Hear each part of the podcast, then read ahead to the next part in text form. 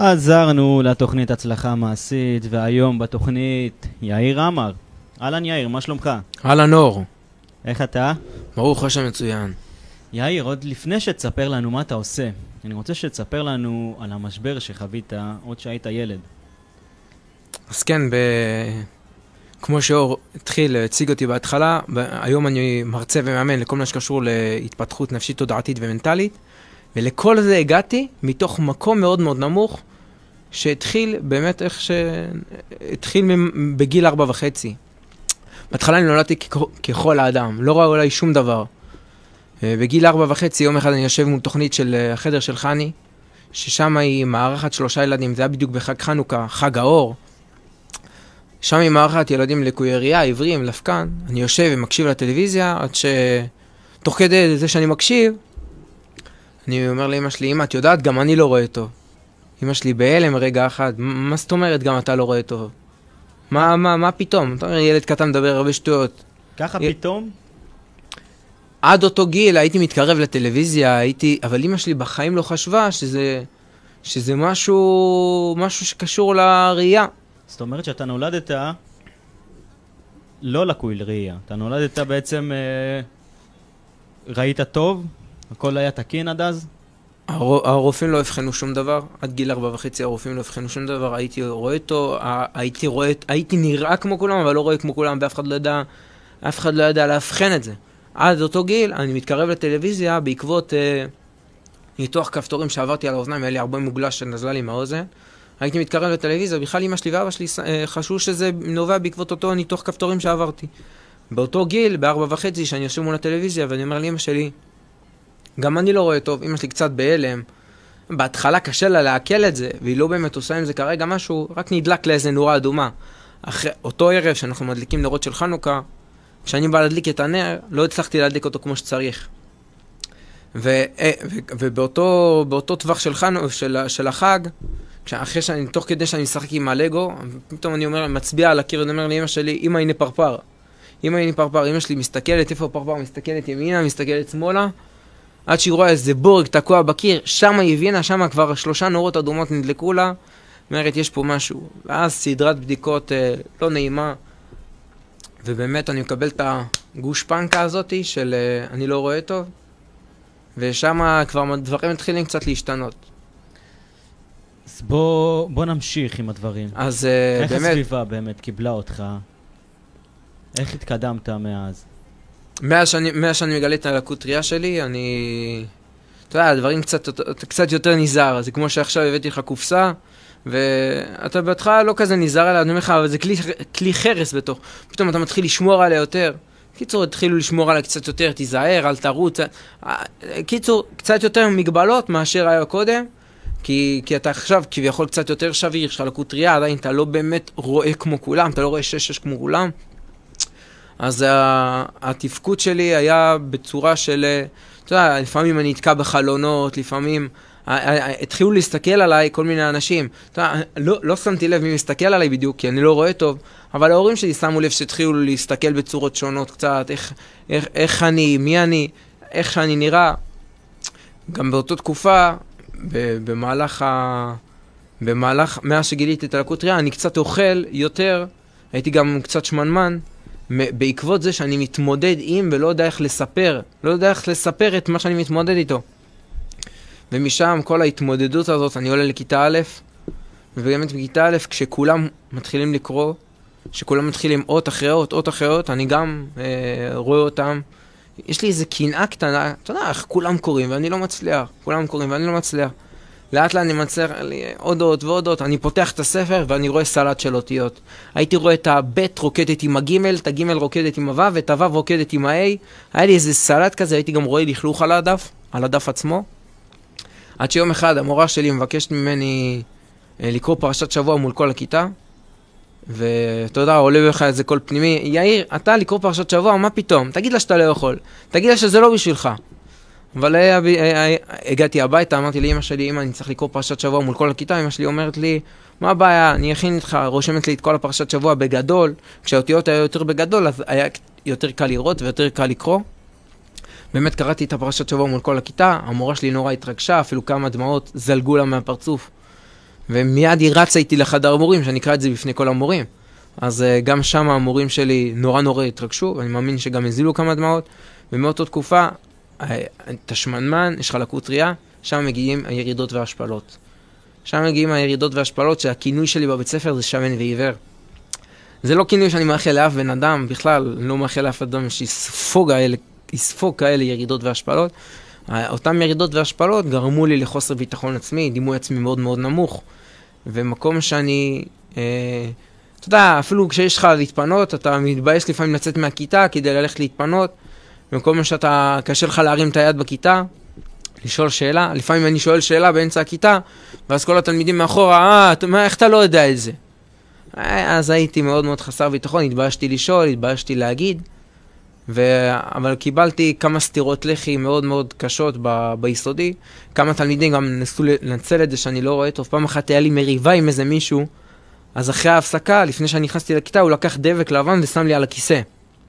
הוא חשב שאולי אולי, אני לא אראה את זה ואני אדבק לכיסא. אה, אבל ברוך השם את זה אני כן רואה, אז ידעתי לנקות את הדבק ואז ישבתי. אבל שם, אבל קיבלתי כמה סטירות לחי מאוד מאוד uh, כבדות בכיתה A, שאני יום אחד חוזר מהשיעור עם המורה תומכת שלי, יש לי מורה תומכת, לכל אדם לקוי ראייה יש מורה תומכת, שעוזרת לו להתמודד עם הלקות ראייה שלו וללמוד טוב יותר. אז uh, אני חוזר מהשיעור איתה, בא לכיתה והכיתה לא נמצאת שם, ובדרך יציאה מהבניין אני רואה את כל הכיתה שלי באים, ואז אני רואה, פוגש את כל הכיתה, והם כאילו תפסו את זה כמשהו מצחיק, כאיזה חוויה מאתגרת, אה, לצחוק על מישהו שהוא קצת שונה מהם, ואז אתה שופט כזה, יא שמן, יא עיוור, יא שמן, יא עיוור. באותם רגעים הרגשתי כמו איזה, כמו איזה פיסת נייר על הרצפה שדורכים עליה. רציתי שהאדמה תפתח את פיה, ממש תבלע אותי בתוך. זה היה רגע כזה שבא לך, בא לך רגע שאתה, בא לך להיעלם.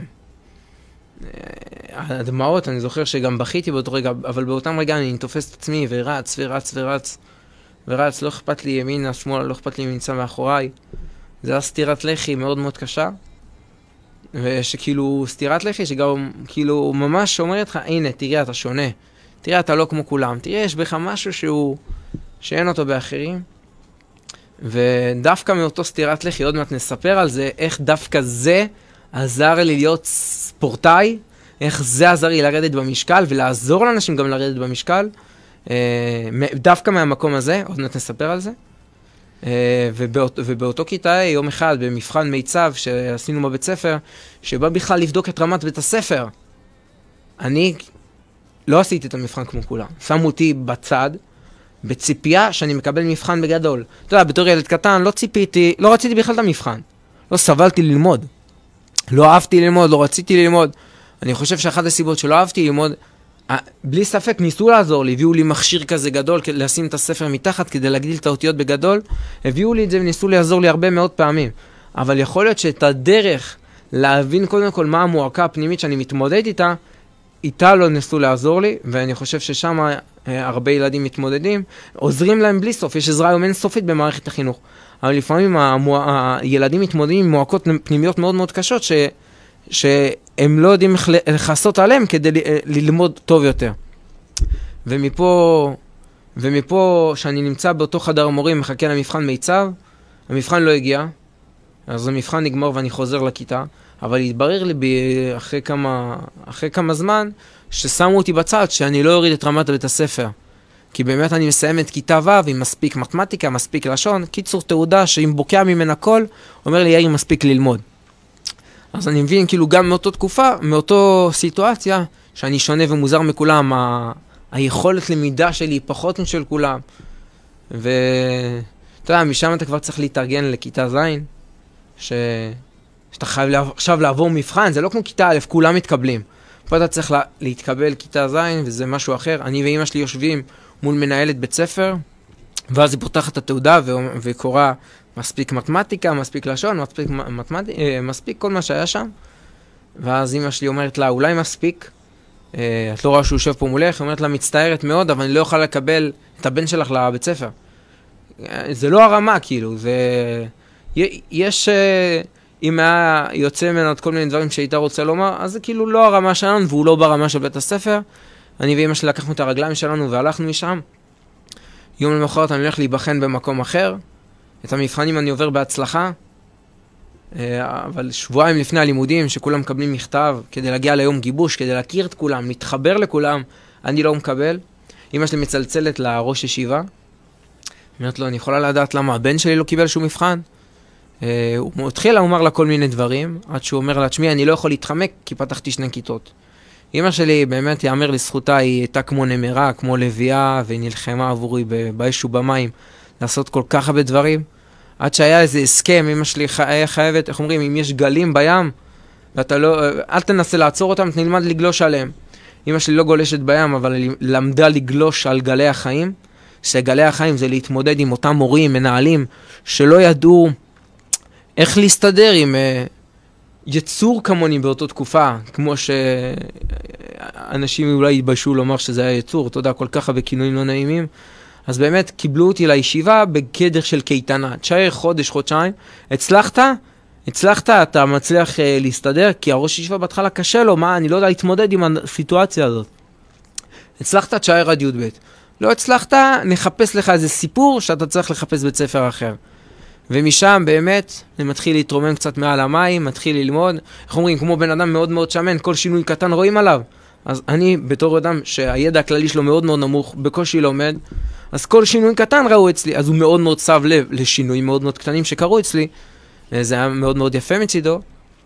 וכשבאו מחזור אחריי להתקבל לישיבה, אה, אז, אה, אז הוא אמר להם, אתם יודעים, ב, ב, בישיבה שלנו לומד יאיר עמר. יאיר עמר מתמודד עם לקות ראייה, והוא בכל זאת, למרות הקושי, הוא מצליח ללמוד. אז אה, כמו שנאמר על יוסף, על יוסף בתקופת התנ"ך, אבן מעשו הבונים והייתה לראש פינה. בהתחלה לא רצו את אותה אבן, הבונים, אחר כך הפכו אותה לראש פינה, וזה מה שהיה אצלי באותה תקופה. ובאמת אני מצליח אה, להרים את הראש מעל המים. אה, עד שפעם אחת אני מקבל איזה זבנג רציני, שמורה שנותנת לי זבנג ואומרת לי, הלו תתעורר. כאילו, וואלה, תתעורר מכל הסיפורים והסרטים שאתה מאכיל את עצמך, אה, בקטע טוב, שזה, יום אחד יש לי 40 מילים שאני צריך ללמוד באנגלית, ו... ואני לא, ואני אומר למורה, אין מצב שאני לומד אותם, מבינה? כאילו, ללמוד את זה בעל פה אין מצב. למה? כי אני מספר לעצמי סיפור שאני שמעתי ב... בכל מה ששמעתי עד היום. אתה לא יכול, אתה לא מסוגל. אה, יש לך מגבלות כאלה ואחרות. אז היא הצליחה להעביר לי איזה מסר חדק למוח שאני כן יכול. אחרי הקלטות וחזרות, הקלטות וחזרות, באמת ידעתי את אותם 40 מילים בעל פה, ופה יש לי איזה... פה יש לי איזה נקודת אור. נקודת אור שאני ממשיך איתה קדימה. ובאותה תקופה אני גם חוגג בר מצווה, ואת הבר מצווה אני לא קורא כמו, לא קורא כמו כולם מהספר תורה, אני קורא עם זכוכית מגדלת. לפני שניגע בבר מצווה, אני רוצה לחדד פה נקודה. כדי באמת uh, להצליח או לחוות שינוי משמעותי, אנשים צריכים להבין שלסביבה שלנו יש השפעה מאוד עצומה על התוצאות ועל הפעולות ועל הביטחון עצמי ועל ההרגלים שלנו. אם בתחילת הדרך אתה זיהית ש...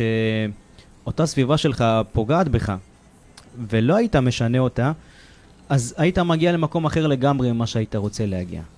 וברגע שאתה עושה את השינוי הזה בסביבה שלך, ואתה משנה את הסיטואציה, ואתה משנה את האנשים שמסביבך, פתאום אתה רואה איך אנשים אחרים כן רוצים בטובתך, ופתאום אתה רואה איך אתה יכול להגיע לתוצאות טובות יותר, גם הרעב שלך להצלחה, גם המוטיבציה שלך, ובטח שהדימוי העצמי שלך והביטחון העצמי שלך עולים במקביל. לגמרי. ואני מאמין שלפחות בתחילת הדרך, הביטחון העצמי שלך לא היה בשמיים. במיוחד uh, נוכח ההקנטות והדברים הלא נעימים שעשו לך.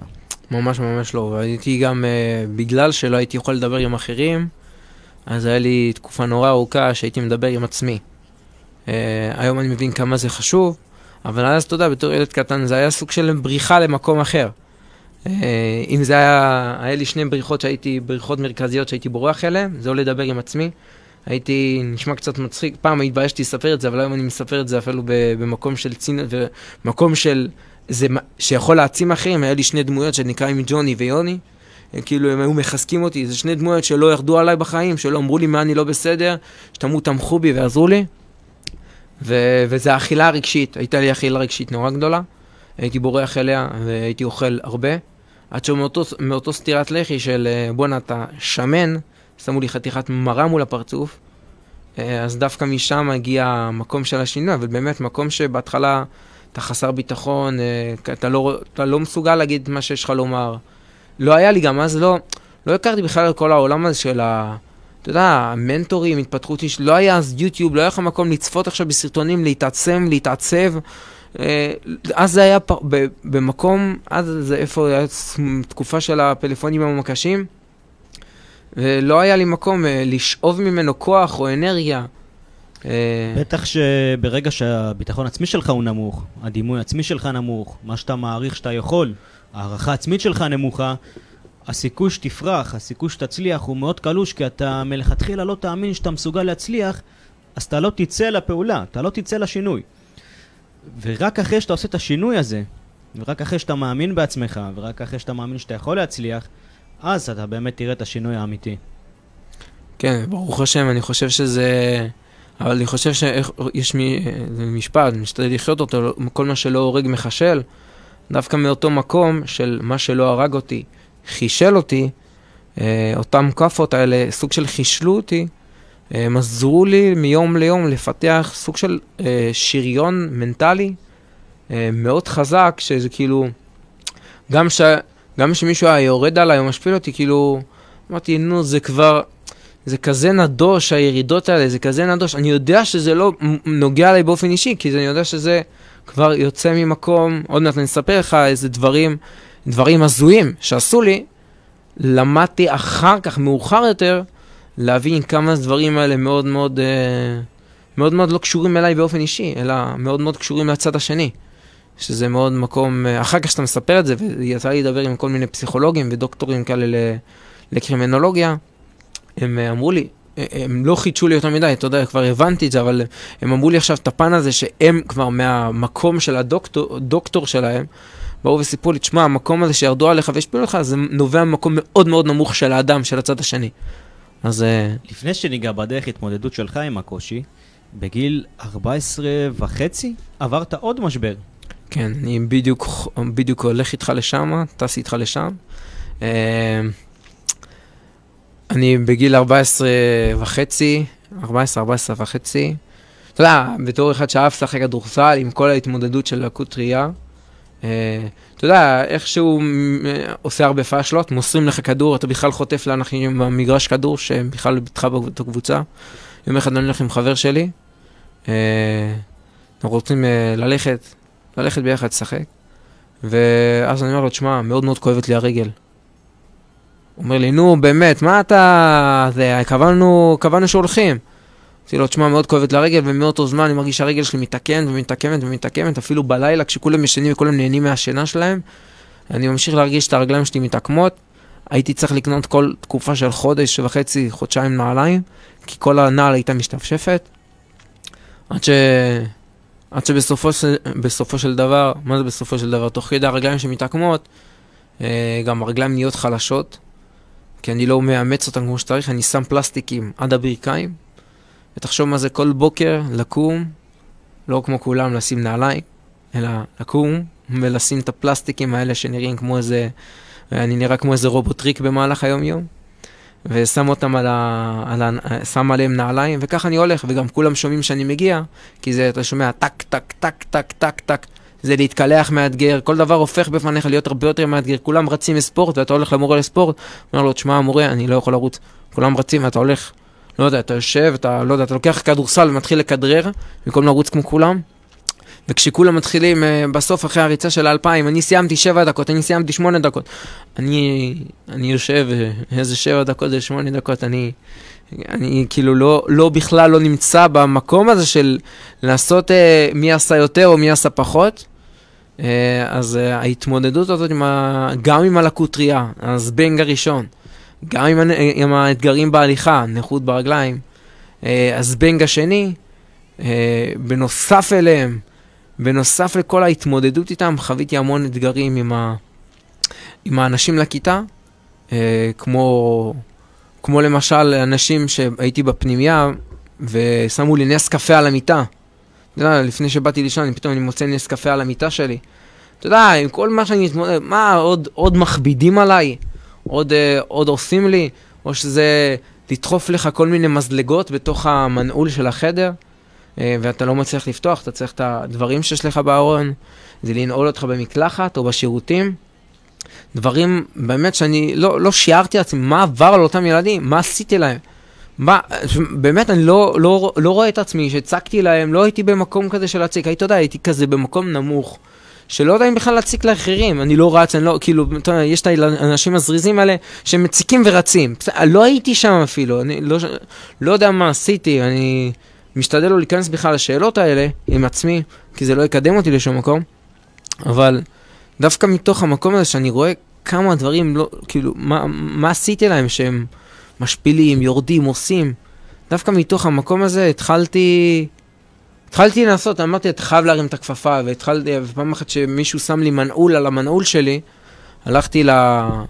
ל... לראש ישיבה, ואמרתי לו, מה קורה פה? אז הוא באמת, פעם ראשונה שבאמת הלכתי וסיפרתי, אז מישהו לקח גרזן, הראש ישיבה לקח גרזן, שבר לאותו אחד את המנעול, וכאילו, ו... והצלחתי, והצלח... כאילו, יכלתי לפתוח את הארון. אבל ההתמודדות הזאת, גם של הלקות ראייה, גם של נכות ברגליים, כל כך הרבה אנשים שעושים לי כל מיני דברים רעים, גרמו לי לאיזה חשיכה כזאת בתוך החיים, שלא ראיתי אפילו את הניצוץ האור הזה בסוף המנהרה, שאתה אומר, בסדר, יש קושי, אני רואה אבל את הקצה של האור, אני יכול להתקדם קדימה, ולא ראיתי, כי זה, זה דבר אחרי דבר, זה דבר אחרי דבר, וזה לא נגמר בשום, בשום מקום. ופתאום אני מוצא את עצמי באותם ימים יושב על המיטה, ולילות שמלווים בבכי, בכאב, ממרמור מאוד מאוד גדולים, ואז אני פונה לבורא עולם ואומר לו, תגיד לי, למה דווקא אני? למה דווקא אני? עכשיו באמת, בוא נשים רגע את הדברים על השולחן. אני נולד כילד רגיל לכל דבר, מגלה לקוטריה, נכות ברגליים, אנשים שעושים לי כל כך הרבה דברים לא נעימים בחיים. למה דווקא אני? אתה יודע, אתה, אתה שואל ושאלתי קצת מתוך כאב, מתוך כאב נורא נורא גדול, אה, מתוך, כאילו, לא, לא, לא הבנתי אז מה מטרת הקושי, מה מטרת הכאב. ו... אז אני רוצה לעצור אותך פה. לפני שנבין איך אדם עם לקות ראייה ונכות ברגליים מצליח להתמודד, מצליח לעשות שינוי, לצאת מהמשבר הזה לדרך חדשה ודרך עוצמתית, אנחנו נצא להפסקה קטנה ונחזור. ובחלק הזה, יאיר, אתה תספר לנו איך הצלחת לצאת לדרך חדשה. אז כמו שאני מבין, גם היום אתה חווה את אותם קשיים, אבל היום אתה מתמודד בצורה אחרת. איך אתה עושה את זה? טוב, אה, תראה, ההתמודדות היום גם עם הלקות ראייה ועם הרגליים היא, היא אותו התמודדות פחות או יותר. אה, רק מה, משהו קטן השתנה, אני עברתי ניתוח על הרגליים. הייתי תקופה ארוכה על כיסא גלגלים, ובעקבות הרגליים העקומות, היום הרגליים שלי ישרות. היום ההתמודדות שלי היא אחרת עם הרגליים. אה, לא קשה יותר או פחות יותר. יש רגעים, עכשיו שאני הולך, כל צעד שאני הולך, אני מרגיש כאילו אני דורך על סלע. וזה לא נעים. וגם עוד שנייה אני אספר גם על התקופה של ההתמודדות עם הכיסא גלגלים, אבל שנייה אחת באמת נחזור אחורה ונבין מה, מה הדרך ששיניתי. שבאמת, שאני אמרתי שבכיתה A אמרו לי שמן ועיוור, סוג של... אה, אמרתי לעצמי, רגע, שמו לך מראה מול הפרצוף, ואמרו לך אתה שמן. סך הכל הייתי בחוסר מודעות משווע למצב שלי. והייתי סוג של אה, באותו רגע מודע למצב שלי בעקבות אותו מראה שאותם תלמידים שמו לי מול הפרצוף. כמו שבן אדם מצחצח שיניים בבוקר, והוא, לפני שהוא יוצא מהמקלחת, הוא פתאום נותן איזה מבט כזה אחרון למקלע, למראה, ואז הוא רואה את המשחת שיניים שיושבת לו ליד העין. מה הוא עושה באותם רגע? שוטף את אותה משחת שיניים, ולא נותן איזה פטיש של חמש קילו לשבור את המראה. המראה גרמה לו סך הכל להיות מודע לאותה משחת שיניים, ו... אותם תלמידים גרמו להיות מודע לזה שאני שמן, באותה תקופה אני מתחיל לאכול אגוזים ושקדים, מפסיק עם השתייה לגמרי, כבר הרבה מאוד שנים אני כבר בלי, בלי שתייה, לא נוגע בשתייה, לא מתקרב אליה, אה, אם זה להוריד את כל החטיפים ובורקסים וכל מה שהיה, כל המזון המתועש שהייתי אוכל אז, הורדתי מה, מהמדף התודעתי שלי, לא רק מהמדף הפיזי בבית, אלא מהמדף התודעתי שלי הורדתי אותו. ואז אני מתחיל לחיות אורח חיים שונה, אני מתחיל לרדת במשקל. אה, ופה מגיע המצב של לראות את הקושי כמקור לגדילה, את הקושי כמקור לצמיחה. גם זה מה שמביא אותי להתחיל לעשות ספורט, ותוך כדי שאני עושה ספורט, אני שם לב שאם אני רוצה שרירים גדולים יותר, אני מתחיל, צריך להרים משקולות יותר גדולות.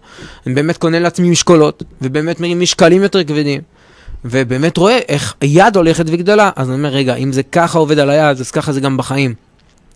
בורא עולם שהוא שולח למישהו קושי או אתגר, אני, הרי כל מטרת זה כמו שנייה אחת, נניח שנייה אחת לעולם החקלאות, בתור אחד שעבד בחקלאות, אני זורע זרע.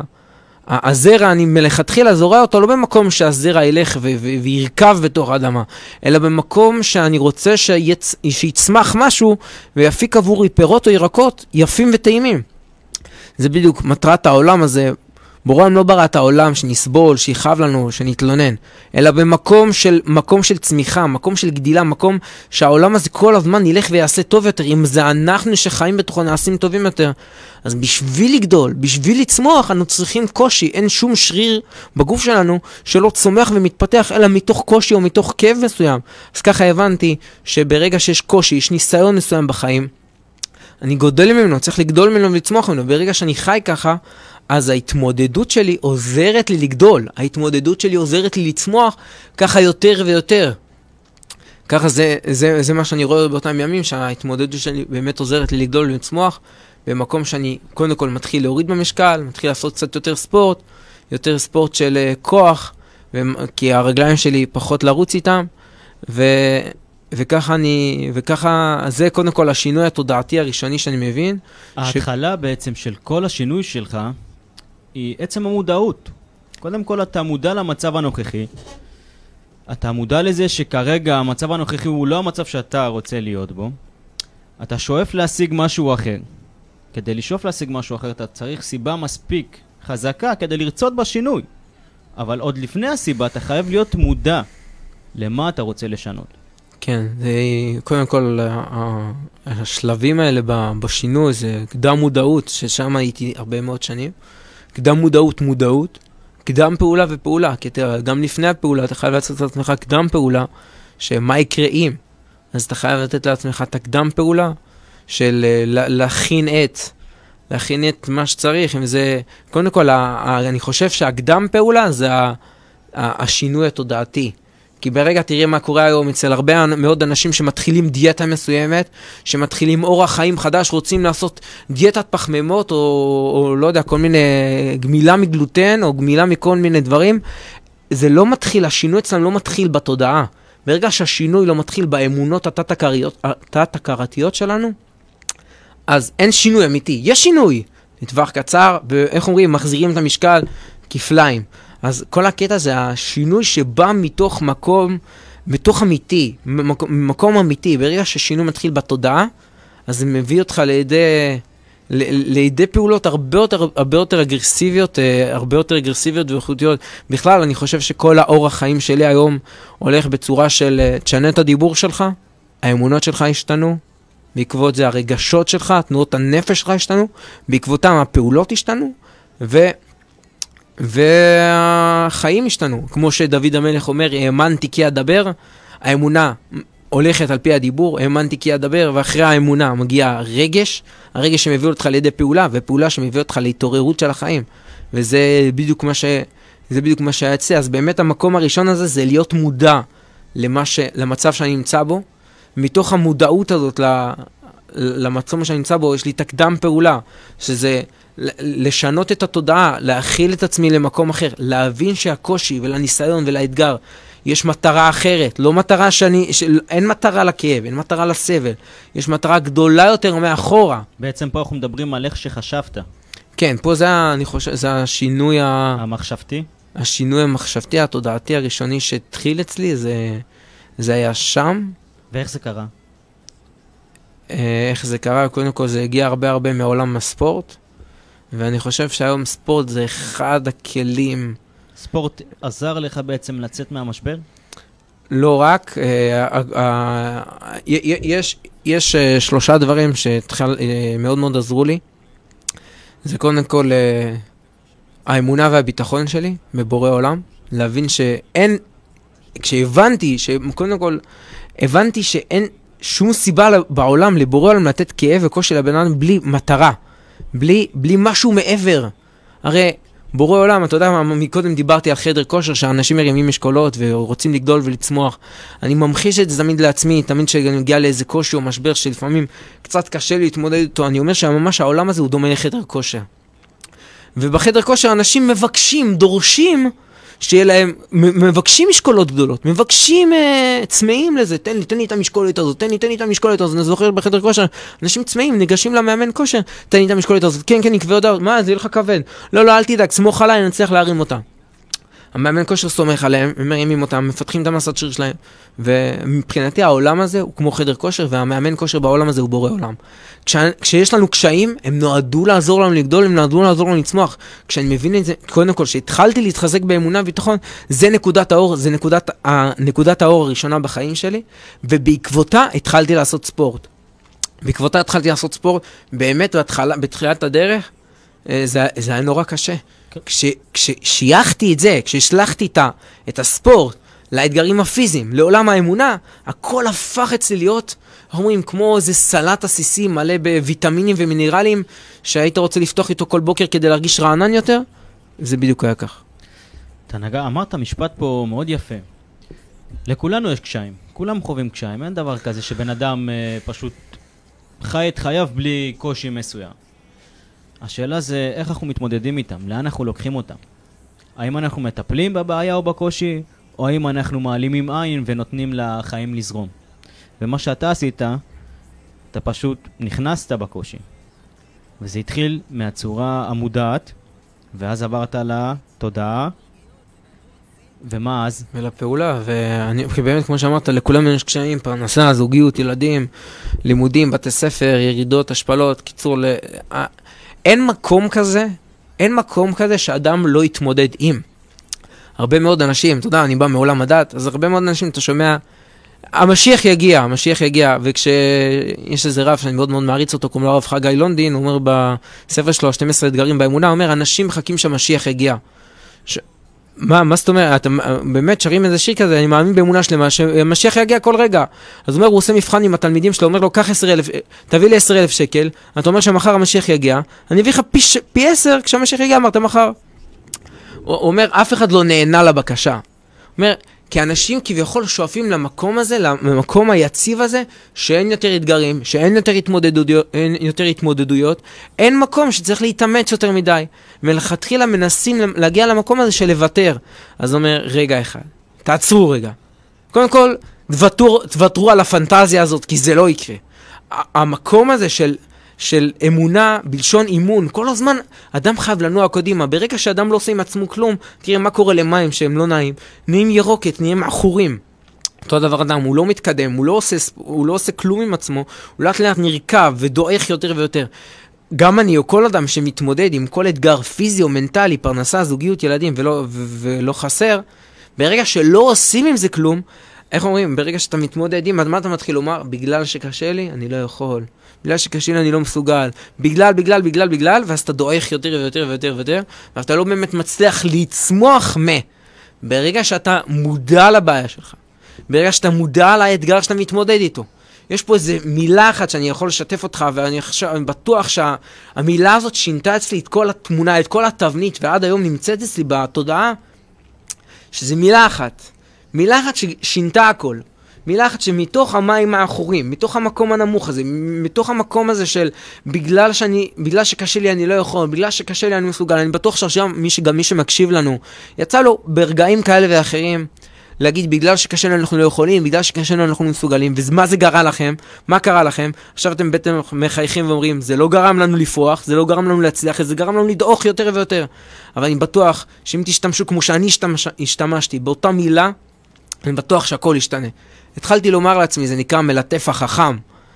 התחלתי לומר לעצמי, יאיר, אני מאוד מבין שקשה לך, אני מאוד מבין שכואב לך, למרות זאת אתה יכול, למרות זאת אתה מסוגל. למרות ש... למרות שקשה לך, למרות שכואב לך, בכל זאת אתה יכול מסוגל, גרם לי לצמוח, הנמר שבי, האריה שבי, צריכים לצמוח ולדור קדימה. הנקודת האור הכי הכי חזקה שראיתי במילה הזאת, אם תרשה לי לשתף אותך, זה שיום אחד אני יושב, באמת אחרי הניתוח שהייתי על כיסא גלגלים, אני יושב, אתה יודע, אני עם פלטינות ברגליים, כאבים, אני לא ישן בלילה, אני שומע שירים, אתה יודע, שירים כאלה של מוזיק, שתעורר אותי, קצת שמח אותי, אתה יודע, רק פלטינות ברגליים, אני לא נרדם, כאבים uh, מטורפים. ואז באמת בת, בתחילת הדרך אני אומר, בגלל שקשה לי אני לא יכול, בגלל שקשה לי אני לא מסוגל, זה אותו קול פנימי שמתחיל לומר לי את זה. ואז מגיע אותו מלטף חכם, שאומר לי, אני מאוד מבין שקשה לך, אני מאוד מבין שקוש... שכואב לך, ואני מאוד מבין שאתה, שאתה חושב שאתה לא יכול. למרות זאת, למרות שכואב לך, ולמרות שקשה לך, בכל זאת אתה יכול מסוגל. אני בדיוק רואה את עצמי, לוקח את עצמי, עובר לק... לה... להליכון, מההליכון, הולך קצת, יורד את השתי מדרגות שיש לי בבית, יורד לכיוון הכיסא גלגלים, יושב על הכיסא גלגלים, יורד שם עוד שני מדרגות שיש לי בכניסה לבית, ומתוכם אני עושה קילומטר עד הבית כנסת, שזה, תחשוב, המרחק בין הבית כנסת לבית הוא קילומטר. זה שחרית, זה הלוך חזור, זה שתיים. מנחה, מנחה זה עוד שניים, ערבית זה עוד שניים. פלוס זה שישה, פלוס שישה קילומטר שלוש פעמים בשבוע, שאני עושה מעל, מעל עשרים קילומטר כל שבוע עם הכיסא גלגלים, מתוך השינוי התודעתי הזה של... אני מאוד מבין שקשה לך, יש קושי לכולם, יש אתגרים פיזיים, מנטליים לכולם, זה לא חסר. השאלה, מה אתה עושה, מה אתה אומר לעצמך, איזה סיפור פנימי אתה מספר לך בעקבות אותו קושי. שמע, שנינו יכולים לחוות את אותו קושי. אתה תספר לעצמך סיפור שהמקו, שהקושי נועד לעזור לך לגדול ולצמוח, ואנחנו נספר לעצמי מקום, אה, בורא עולם שונא אותי, הוא לא אוהב אותי, הוא מתאכזר אליי, למה דווקא אני? ואני ארד למטה. אתה תפרח, אני, אני ארד למטה. שנינו חווינו את אותו אתגר, שנינו חווינו את אותו בעיה. השאלה מה שנינו סיפרנו לעצמנו. ואני חושב שזה הדבר, זה הדבר המרכזי שעד היום מלווה אותי, וילווה אותי לאורך כל חיי, שזה הסיפור הפנימי שמלווה אותי. והיום גם כשאני רואה, כש, כשאני רואה נגיד את אחותי הקטנה, שהיא גם מתמודדת עם לקות ראייה ועם נכות ברגליים, יש לה גם סדים ברגליים כיום, אז היא מתמודדת עם כל מיני דברים. אני משתדל תמיד לספר לה את הסיפור המנצח, את הסיפור המנצח של הלוחם. כי אין לוחם שלא מתמודדים. והיא לוחמת מבחינתי, סך הכל בת 12 ומתמודדת עם, עם אתגרים מאוד מאוד קשים וכבדים, ואני מבחינתי היא לוחמת כי היא מסתכלת אל, ה, אל האתגר בעיניים, והיא לא נשארת במיטה, אלא היא קמה, שמה את הפלסטיקים על הרגליים, ורצה קדימה. היא רצה בתודעה שלה קדימה, מבחינתי זה הרבה יותר חזק מאשר לרוץ על הרגליים, זה לרוץ בתודעה קדימה, זה לא משנה מה קורה, אתה ממשיך, אתה ממשיך לרוץ קדימה. כשהדיבור העצמי שלנו הוא כל כך חזק וחיובי, באופן אוטומטי הוא מעלה את האמונה שלנו בעצמנו. וכשאנחנו נמצאים בזמן אה, משבר כלשהו, ואנחנו חווים את הסיטואציה הלא נעימה, והדיבור שלנו הוא כן חיובי, והוא כן טוב, והוא כן מעלה את האמונה שלנו, נוצר בנו מין תקווה אמיתית לצאת מהמשבר. והתקווה הזאת גורמת לנו לפעול בהתאם ולצאת לדרך חדשה. יאיר, לפני שנגיע לחלק השלישי, אני רוצה שנעשה עוד הפסקה, הפסקה אחרונה. תסביר לנו, מה אתה עושה היום? הרי היום אתה עוזר לאנשים אחרים. כן. מה אתה עושה? אז טוב, רגע, שנייה אחת לפני שאני אגיד בדיוק מה אני עושה. אז באמת, מקודם שאמרתי שאז שאלתי את בורא עולם שאלות, למה זה מגיע לי ולמה זה כואב לי, היום קיבלתי תשובה. יש, יש, איזה, יש איזה ספר שנקרא אל תכין קפה, לא רוצה להכין קפה למהלך המוות, והוא מספר שם למה הוא התמודד עם מגבלות ועם קשיים. מישהו סתם סיפר לי על הספר הזה, והיום אני מבין שאחת הסיבות שיצא לי להתמודד עם אתגרים וקשיים, ובמקום שאני שואל את בורא עולם למה זה מגיע לי, אלא היום אני מבין שיש לי שליחות בעולם, ואני מבין שיש לי מקום לבוא ומתוך ההתמודדות שאני מתמודד במהלך היום-יום, התמודדתי ומתמודד היום, לעזור לאחרים שמתמודדים עם כל קושי פיזי ומנטלי כזה או אחר. והיום באמת בורא עולם מראה לי, מתוך אותן נקודות שחשבת שהן החושך הכי גדול בחיים שלך, היום תבין שהן הנקודות, האור, האור הכי גדולים בחיים שלך, ובאמת הלקות טריה והנכות שלי ברגליים מדליקים עבורי היום, יום יום אבוקה ענקית של אור, שקודם כל פותחת לי את העיניים בשעה נורא מוקדמת בבוקר לקום, וזה המילים הראשונים, המילים הראשונות זה להודות לבורא עולם, למרות הקושי ולמרות הכאב, ובאמת היום, היום אני עוסק בכל מה שקשור להרצאות, אני מרצה ומאמן להעצמה נפשית, תודעתית ומנטלית. אה, בחודשים האחרונים זכיתי בתחרות מרצים נורא גדולה, בבמה של התפתחות אישית ורוחניות. Um, היו הרבה יותר מרצים ממני מנוסים בכל מיני תחומים כאלה ואחרים. על מה הרצית? לקחתי את הסיפור חיים שלי בתמצית מאוד מאוד קצרה, עם תהליך, עם תהליך המדהים הזה, סיפרתי מה עזר לי לגדול ולצמוח. Uh, בשנייה אחת אשתף איתכם.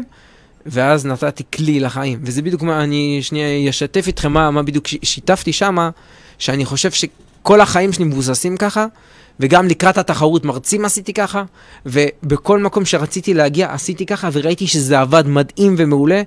וגם היום, כשאני נכנס לתוך כל מיני מקומות בחיים, אני יודע שאני לא מצליח להשיג אותם מתוך, אה, מתוך חוסר ידיעה איך בדיוק לעשות את אותם, את אותם שלבים, כי זה גם, גם השלבים שאני מנסה לעשות, שעשיתי אז בתחרות מרצים ובכלל בכל, בכל שלב בחיים, אה, לקח לי זמן להתמודד. פחות ניגשתי, אתה יודע, ישר להוציא את הכספים, וניסיתי רגע לחשוב רגע ביני לבין עצמי איך אני עושה את זה, ועשיתי, אז, אז הכל הכל מתחיל מתוך המקום הזה ש, שאמרתי שאין אין שום סיבה שבעולם שבורא עולם ייתן לאדם קושי ואתגר שהוא לא במקום של לעזור לו לגדול ולצמוח. אז בוא נעשה את זה ככלים.